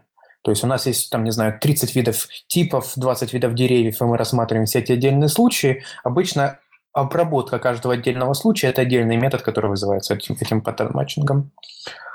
Э, из других вещей, которая является, скажем так, было правдой лет пять назад, а сейчас уже почти правда не является, э, из инстансов сейчас почти бесплатный, и более того, порядок из инстансов для современных VM почти не важен. Поэтому если, не знаю, там лет 5-10 назад мы еще в компиляторе очень осторожно упорядочивали для того, чтобы самые частые всегда были сверху, сейчас наши бенчмарки показывают, что для проверок типов это не важно. Hotspot э, во время джита их правильным образом переупорядочит, на самом деле выполнит все сравнения одновременно, и запрыгнет сразу в нужное место. Понятно, спасибо большое. Слушай, а я хотел бы про имплиситы еще спросить. То есть ты рассказывал, что в Доте будут классные, классная работа с имплиситами. А, я тут недавно просто разбирался а, с тем, как имплисит имплиситом погоняет, и вот где-то там в середине выводов имплиситов чего-то не хватило. А планируется ли вот э, какой-нибудь способ облегчить мне жизнь, когда я работаю с библиотекой, она построена на имплиситах, и вот там имплисит функция принимает два параметра, у меня есть в скопе еще пара имплисит функций, они принимают еще по, по один-два параметра, и вот где-то там какого-то одного имплисита не хватает. А сейчас, чтобы такое найти, ну, как бы ты берешь и начинаешь в рукопашную их от, э, раскрывать и пытаться понять, чего не хватает.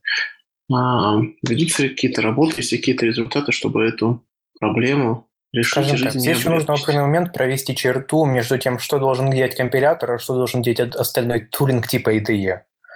Мы прилагаем некоторое количество усилий для того, чтобы в частых ситуациях оно дало читаемую ошибку. Тем не менее, у нас нет никого, ни одного человека, работающего над этим, скажем так, full time. А, то, что я ожидаю, в подобной ситуации позволит тебе экспериментировать быстрее, потому что ситуация, например, когда имплисит не, на, не найдена, но ответит намного быстрее и, и даст более читаемую причину, почему. Мы приложили много усилий для того, чтобы некоторые случаи implicit search, которые до этого были там квадратичные, кубические, э, сейчас стали намного быстрее. В частности, из-за этого некоторые ситуации, которые раньше не компилировались, потому что э, компилятор просто говорил, я потратил слишком много времени, я, я устал, я ухожу, он сейчас это успевает сделать как бы для более сложных ситуаций. Для error репортинга будет зависеть сильно от того, что библиотека конкретно использует. Я уверен, что что бы мы ни сделали, как бы мы ни старались написать, можно будет сделать библиотеку, которая будет настолько запутана, что и компилятор там ногу сломит, а потом человек пойдет за ним и тоже ногу сломит. Нет, ну ты, ты правильно, конечно, говоришь. Вопрос же о, о добрых библиотеках. То есть вот есть библиотека, у нее все хорошо, ну, просто вот у меня есть implicit функция, у нее есть два implicit параметра, и мне там, и одного из них мне не хватает. А мы хотя бы вот э, даже без рекурсивного вывода имплиситов, просто вот такой простейший случай сможем сказать, что типа э, не подошел, этот имплисит не подходит, а имплисит функция не подходит, потому что вот первый параметр нашел, а второй нет. То есть это же, я вот это хочу. У нас сейчас э, мы постараемся привлечь людей, чтобы они контрибьютили подобные вещи, которые их волнуют. Насколько мне известно, у нас что типа более 100 людей уже законтрибьютили разные читаемые error месседжи в доте. А в подобной ситуации я бы сказал, что я не делюсь, если мы это уже поддержим, я не делюсь, если кто-то кто-то законтрибьютил. Но мы прикладываем усилия, чтобы это было легко добавить, поэтому в конкретной такой ситуации я думаю, что человек может пойти, если его нет, добавить. Окей, спасибо. Ну, ну что, я думаю... Да, да, да, да, да. Говори. Ну, я, я хотел сказать, что, наверное, пора пойти дальше и приступить к теме про DOT, Calculus. Вот, и, ну, просто хотелось бы а, получить э, некоторое, некоторые а можно инсайт. я встряну? Давай, наверное, давай, это, наверное, это самый главный и интересующий всех вопрос, на какой там Сколько еще скал второй версии выйдет перед тем, как DOT сойдет? Точно выйдет 2.13. 2.14, я думаю, тоже выйдет. Но я не удивлюсь, что к моменту выпуска 2.14 уже будет Доти. То есть, э, во-первых, две версии скалы будут жить второе время вместе, потому что есть некоторые фичи, которые мы не решили не поддерживать, там, не знаю, delayed init, которым мало кто пользуется, но тем не менее, если у вас вся библиотека на нем построена, возможно, вам будет сложно. Э, а, а что делать с этим, э, с app? Хороший вопрос. Э, для app у нас будет макроаннотация. То есть есть у нас, для тех, кто не знает, delayed init – это некоторый волшебный трейд, которого компилятор узнает, который, если, вы напис... если у вас есть класс на следующий delayed init напрямую или напрямую, то то, что вы написали в теле класса, это не тело класса, это аргумент, передающийся некоторой функции. То есть формально у этого класса вообще нет членов. У него нет методов, у него нет полей, у него нет ничего.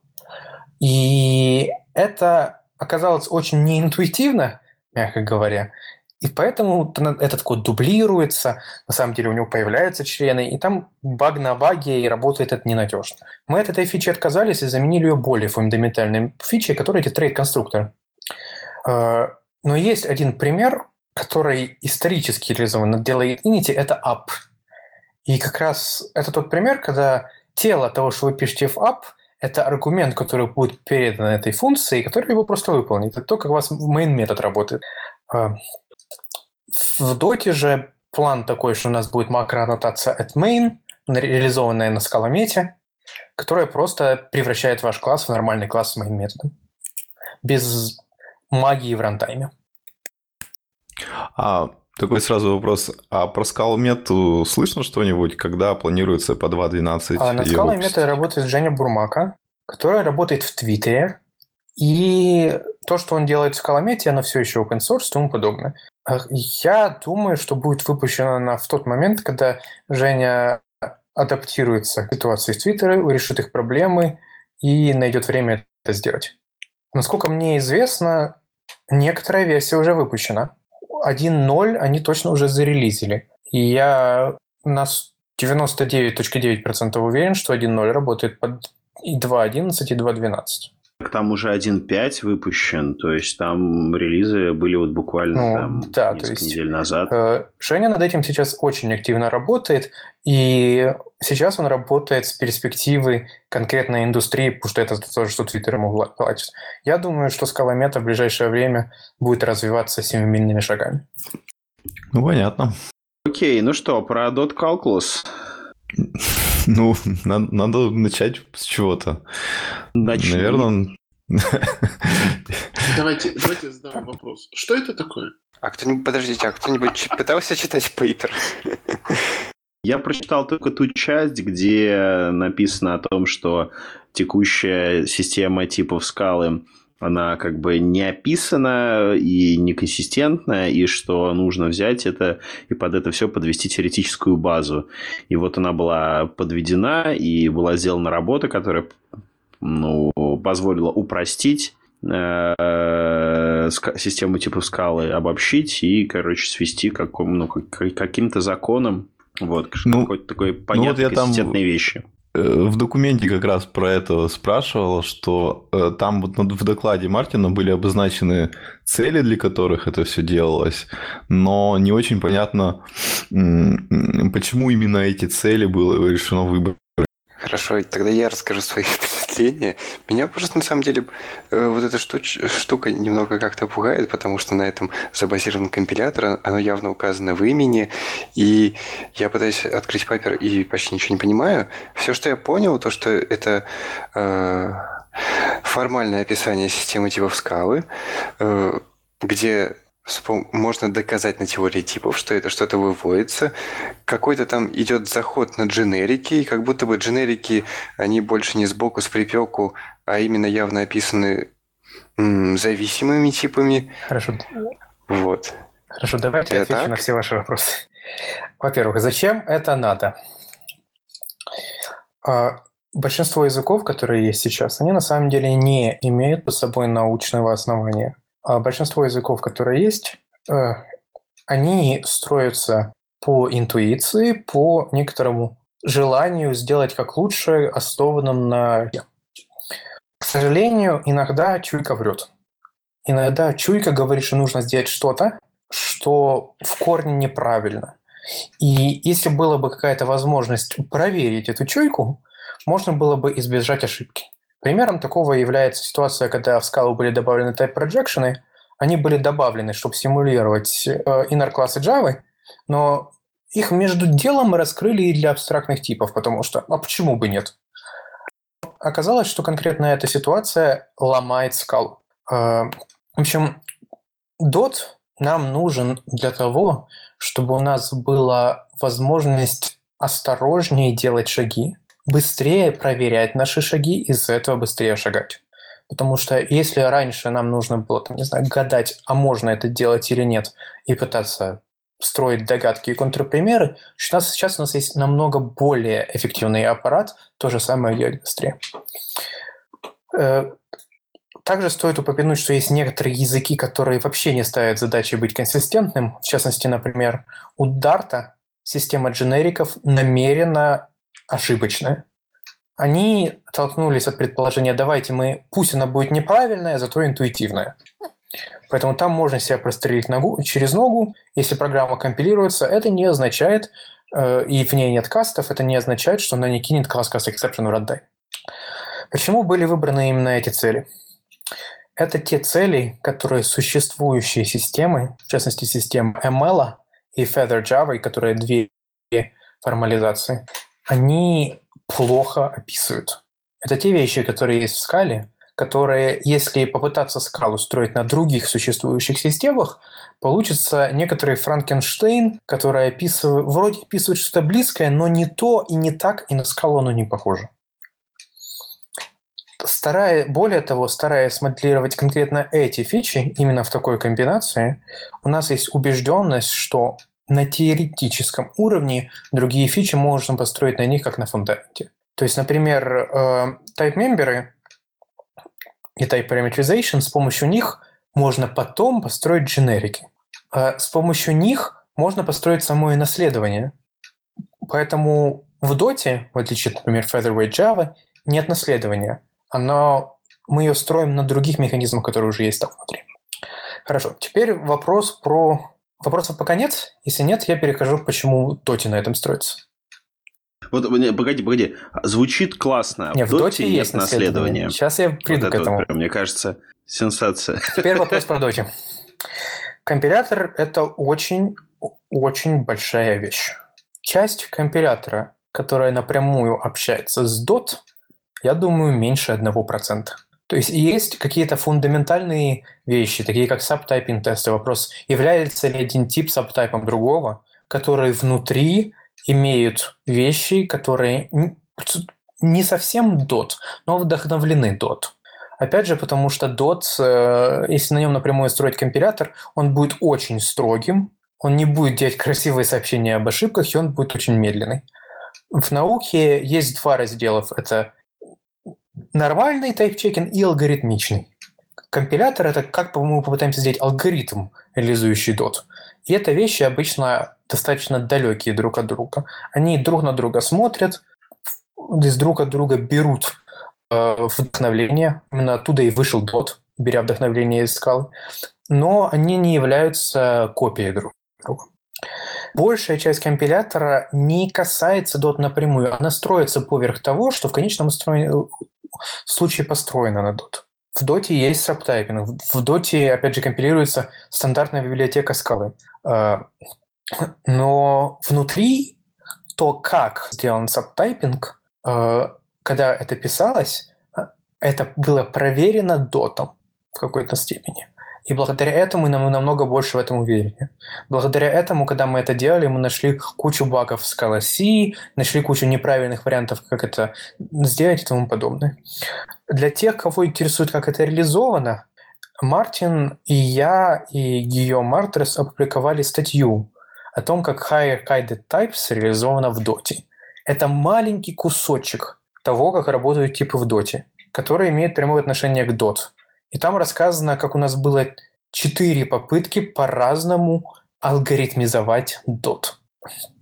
И почему предыдущие три, они работали. И, но почему мы каждый раз решали взять новую?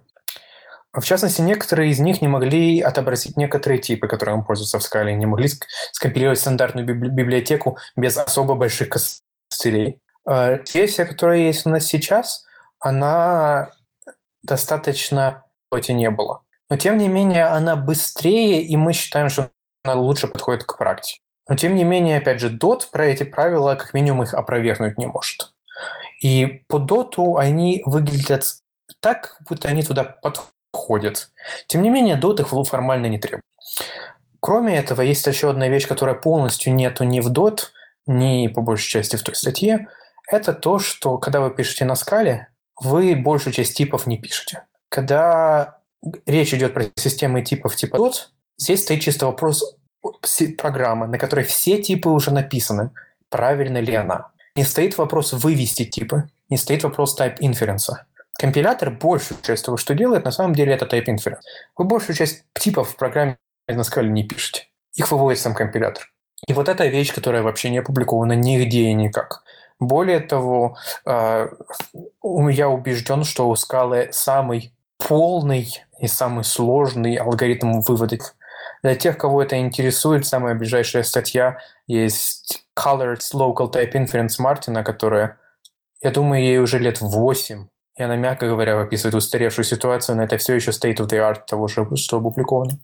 Вот это вот удивительно слышать, потому что, ну, как бы вывод типов и самый мощный, да, э, из всех. И при этом, например, для функций не выводятся типы аргументов. Ну, если там в Haskell они выводятся, то в скале они не выводятся. Вот, и это вот странно. Ну, странно такое слышать. В чем же мощность заключается системы вывода типов скалы, если вкратце? Существенная деталь, которая отличает Haskell от скалы и ML от скалы, то, что в ML нет инхеританса, нет сабка...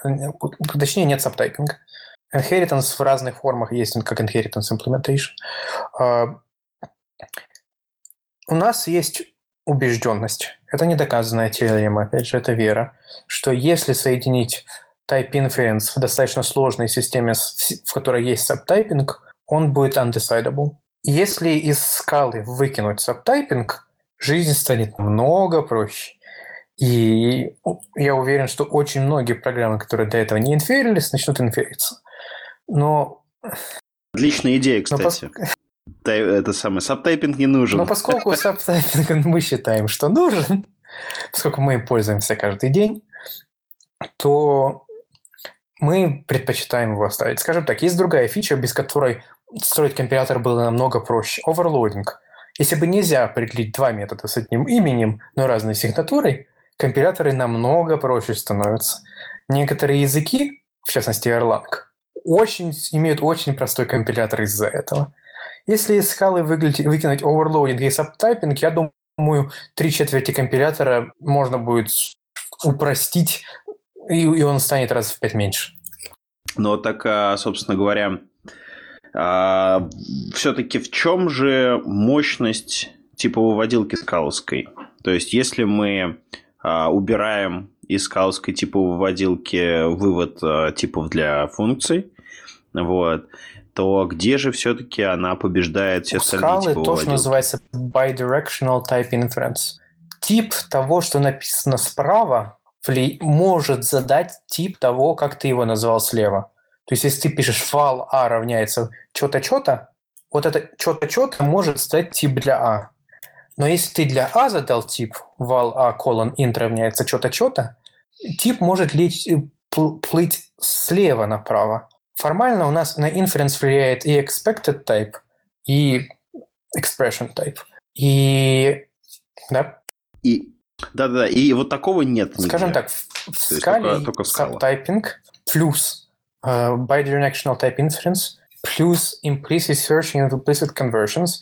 И эти три комбинации, ну, плюс higher kind of types и плюс literal types еще в последнее время. И эти все вещи после того, как их соединить, оно очень мощное, и теории, описывающие это все и сразу, пока мне неизвестно. Есть теории, описывающие каждую из этих вещей в отдельности. И они хорошие и красивые. Но именно поэтому, например, на последней конфер... одной из последних конференций в прошлом году э, была представлена э, девушке из нашей лаборатории Нада Ямин статья «Scala and Java are unsound», которые, по сути, говорят, что вот есть разные фичи, которые исследовались в отдельности от друг с другом. После того, как они склеились, они перестают работать. У нас ситуация, когда мы склеили очень мощные фичи, и мы предоставили разработчику возможность всеми ими пользоваться. И мы, как создатели компилятора, э, несем на себе вот этот вот тяжкий груз, заставить их работать вместе и заставить Type Inference работать со всеми ими вместе. Ясно, спасибо.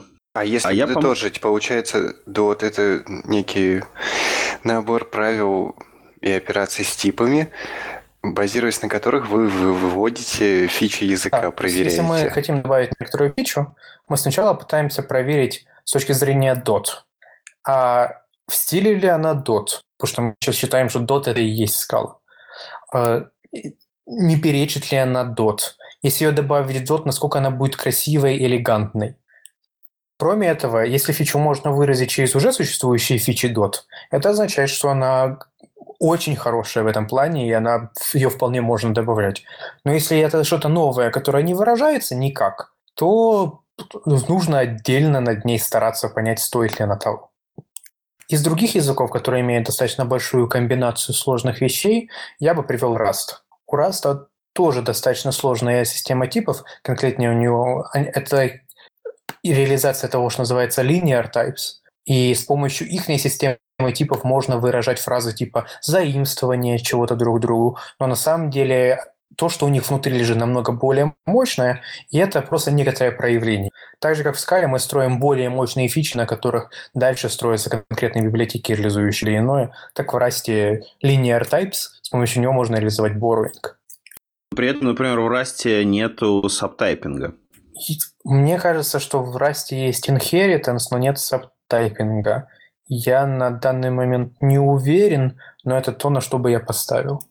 Ну, насколько я помню, там, там есть тайп-классы, да, то есть их трейд, это похоже на хаскиловские тайп-классы, вот, и, собственно говоря, вот inheritance между вот этими тайп-классами может быть, но а, как бы структуру какую-то а, вот а, нельзя заэкстендить от там другой структуры и объявить скажем, как нет. Скажем так, последний раз, когда я общался с э, создателями языка Rust на Splash, если я правильно помню, у них даже инхеританса нет.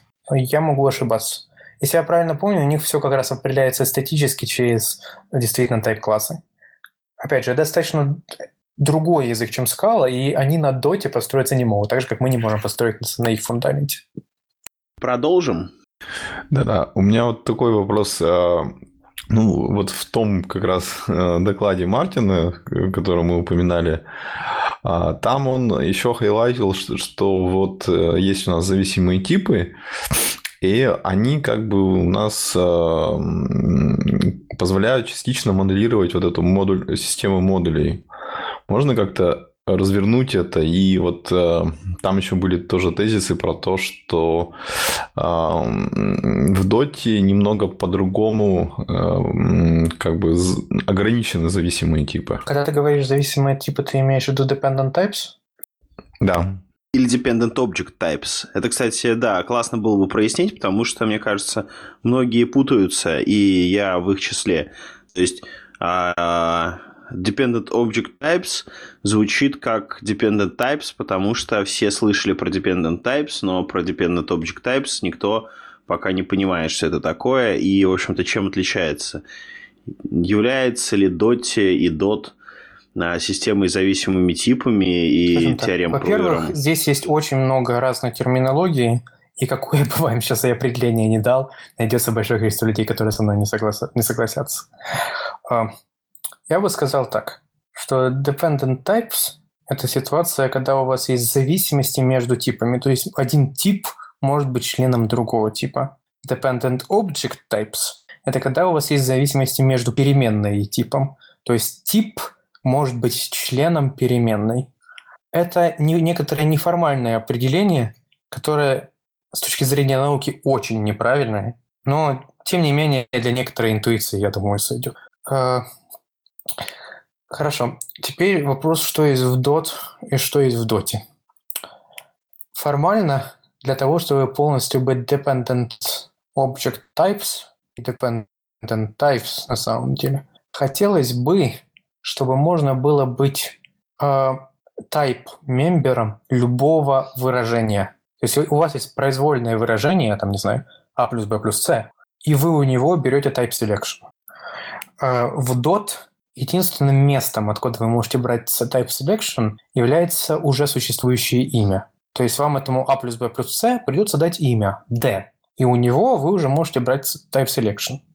И в dot максимальная длина пути, то есть от сколько раз вы брали имя, один. Если вам нужно взять имя несколько раз, сделайте это несколько заходов. А, с точки зрения практики, это кажется небольшим отличием. С точки зрения теории это очень большое отличие. Поэтому люди, которые будут приходить из индустрии, они будут э, говорить, что ну, какая разница между этими двумя. Нужно взять пять раз, ну, сделаю пять переменных. И опять же, это сделаешь не ты пять переменных, а компилятор для тебя сделает, поэтому вообще какая разница.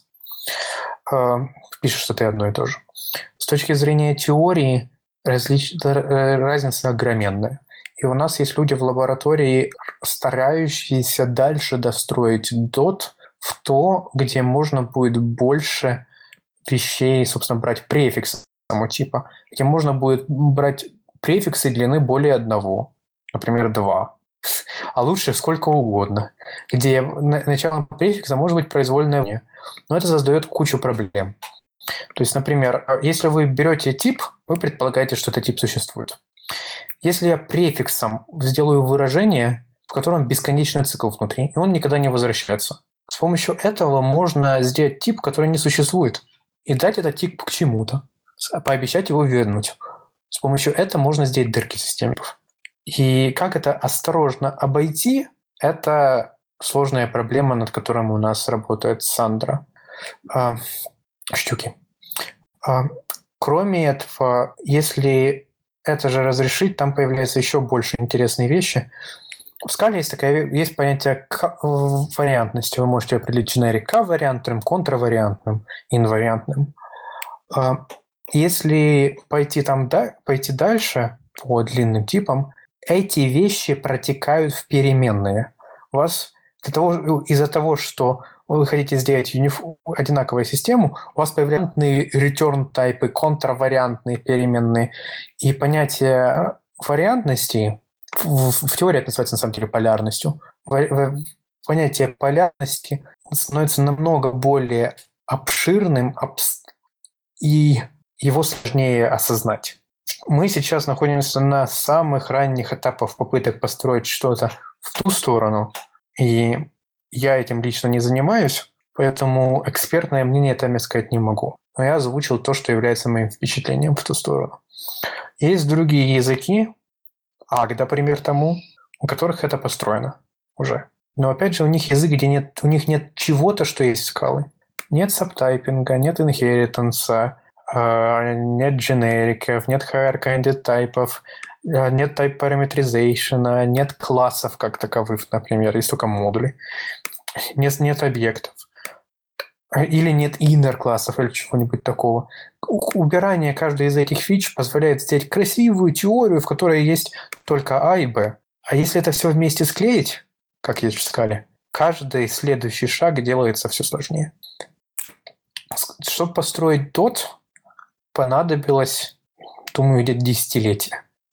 У нас были разные формализации скалы до этого, в частности, там New Scala, где э, New Op, точнее, где мы пытались построить что-то близкое, и мы им были недовольны.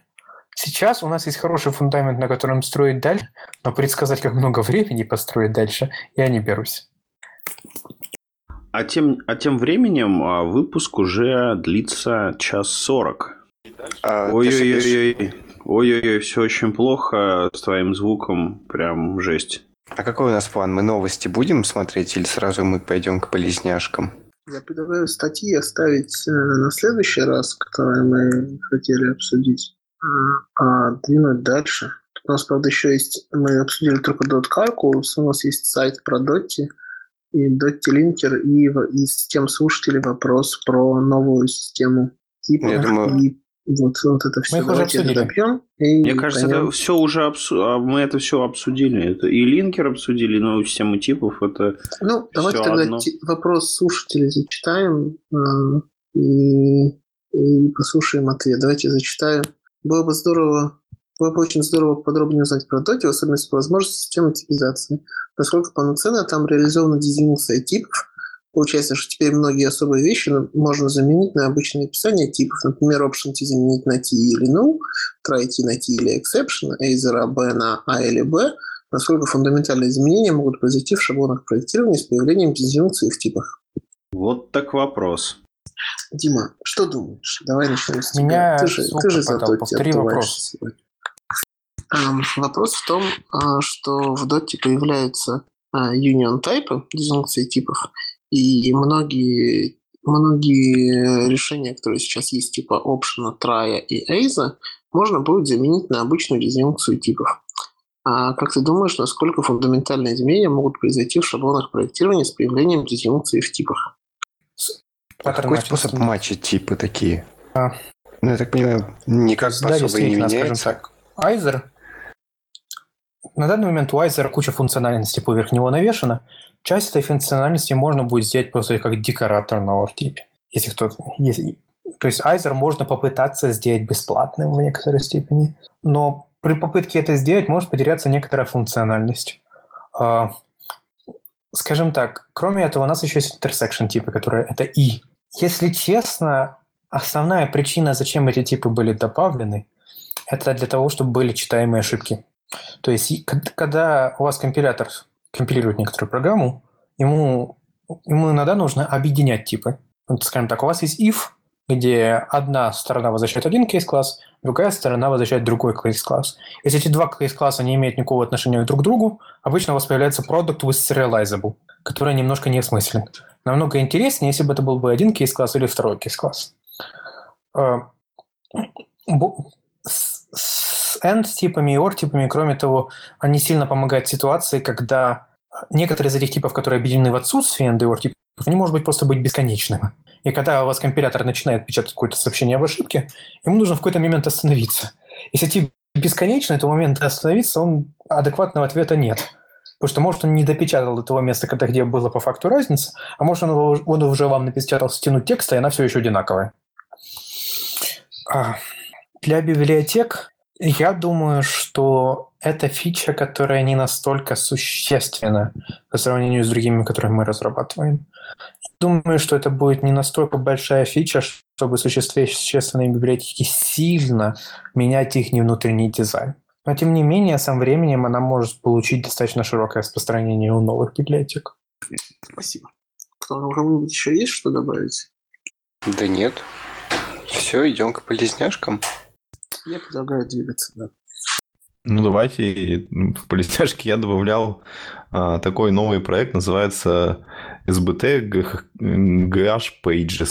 Это, в общем-то, небольшой плагин, который просто автоматизирует а, а, паблишинг на гитхабовские, а, ну, как они правильно называются, гитхабовские сайты.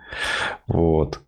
То есть там просто ты подключаешь к проекту некоторую конфигурацию делаешь, и он просто удобно пушит. Вот. И как наиболее ну, частый user case для такой штуки это паблишинг э, Java доков, ну, в смысле, Scala доков. Вот, то есть э, с помощью небольшой конфигурации можно легко для своей GitHub, для своего GitHub проекта получить э, где-то привязанную к доменчику страничку с этой самой документацией, ничего особо не делая. Вот и все. Круто. Ну что, тогда мы закругляемся. Там еще BT Spark от кого-то. Ну, тоже я думал, что с, Гришей. Ну, там, по сути, аналогичная простая полезняшка, которая позволяет какой-нибудь Spark простое приложение запустить без лишней конфигурации. То есть там просто указываешь версию и Spark, и все. И это опционально и сразу ну, вставляешь в main там спарту, э, какой-нибудь примерчик на сделанный для Spark, и он работает. У меня есть такое ощущение, что этот выпуск нужно будет пару раз переслушать, мне, по крайней мере, вот, чтобы понять а, все, что было сказано за время выпуска. А, может быть, мы что-нибудь забыли еще, или Дима смотрит в Google Доки и хочет что-нибудь про что-нибудь рассказать или на чем-то внимание акцентировать? Я думаю, на сегодня достаточно. Там есть, там есть некоторые вопросы, которые предлагалось обсудить на тему сравнения корутин изгой Kotlin с моделью акторов. Сравнение было бы неполное, если не сравнить еще другие модели, которые там есть. В частности, есть модель реакторов, на которую работал автор параллельных коллекций скалы Алекс Прокопец, которая, как мне кажется, лучше, чем Тиоби. Окей, okay, там Э, мы приложим эту ссылочку на пейпер э, в шоу. Ну, можно еще такой напоследок лайтовый вопрос э, к Диме. А, можешь немножко рассказать просто как бы о своих интересах вне а, работы над скалой. То есть, ну, все равно же ты живой человек, и ты чем-то увлекаешься, какие-то тебе темы интересны, которые как-то позволяют отвлечься скажем, от работы и, так, ну, и все такое. Я не знаю, развлечение это или влияние работы, но мне нравится изучать другие языки программирования. И в последнее время я, в частности, достаточно часто не просто изучаю язык программирования, а залажу внутренности компилятора. Э, не знаю, где-то последние полгодика я расковыриваю внутренности компилятора Ruby. До этого я расковыривал внутренности хотспота и Graal, в частности.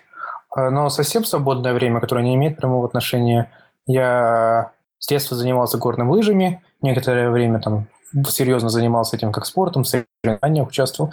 Все еще люблю гонять на лыжах. Кстати, Мартин тоже очень хорошо гоняет. В нашей лабе мы вдвоем гонки устраиваем. Ну, кроме этого, ходить на концерты, не знаю. У меня жена музыкант. Ладно, спасибо. И в Лозанне и Швейцарии очень хорошая концертная сцена. Люблю классическую музыку. Ладно, спасибо. Ну что, я так понимаю, мы тогда будем закругляться и прощаться. Да, давай. С вами был подкаст Скалоласт, 14 выпуск. А, всем пока. Я Евгений Токарев. Я Алексей Фомкин. Вадим Чебашов. И я Дмитрий Петрашко. Спасибо. Ну и Дима, скажи пока. Спасибо. Тебе спасибо.